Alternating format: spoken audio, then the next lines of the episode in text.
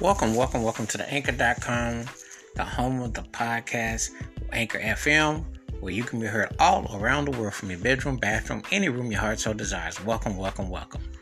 This episode, I'm going to talk about a song by an artist that 30 plus years ago was one of the biggest songs that was happening. And she happened to come from the U- UK. She come from England across the pond but I'm gonna tell you something. For six months out the year, especially back in 1990, she had the game on lock. Her voice, her feeling, her style definitely was moving people, and it was a song that in years to come was gonna be sampled and used by Biggie and others. But it it was such a catchy song, you know. I mean, when you hear the the song and the harmonies of it, you just knew it was a can't miss song and she had other hits and everything, but this was like the mother love. Like she came out the right way.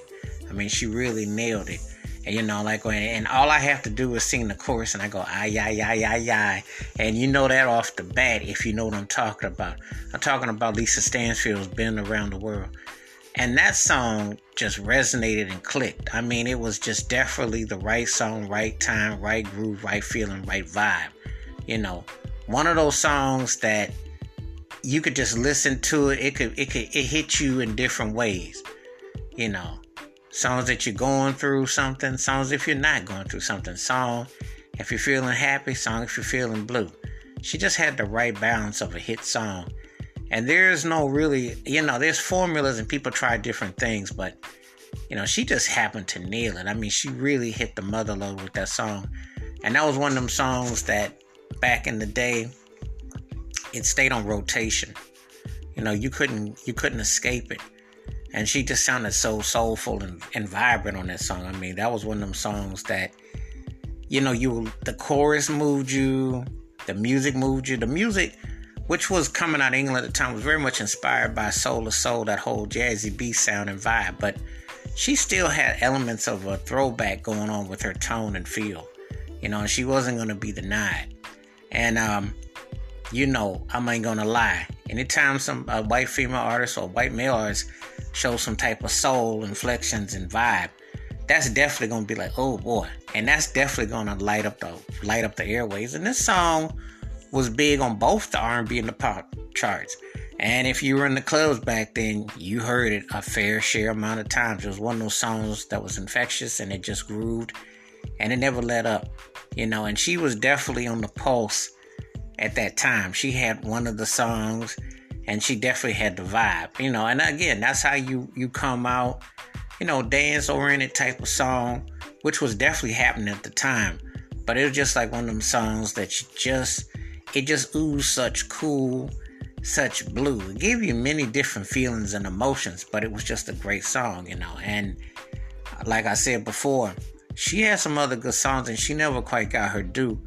But I'm here to tell you though, that song will never be forgotten. And Lisa Stansfield definitely left a mark and impression.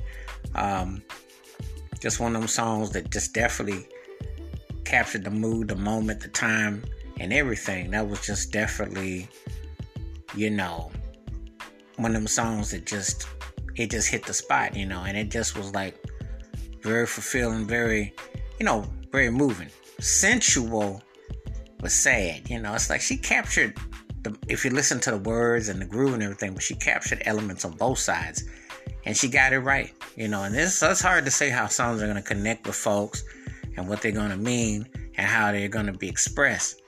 However, she had the right balance of words and music. You know, and that's what it comes down to: how you connect the dots and how you put it together. So, you know, it's just definitely one of them songs that just hit the spot and it left a lasting impact. So, you know, that's the best thing I can tell you right there. Just left an incredible indelible mark. But please give me your thoughts and takes about Lisa Stansfield's Been Around the World. Was it your favorite song by her? And how do you remember the song and the lasting impact of it? It's been 30 years.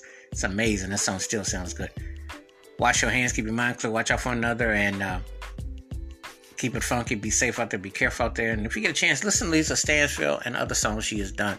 She was an underrated artist who definitely made a mark and she was very important in the early 90s and had an impact. And this song still hits. So till next time, we'll catch you.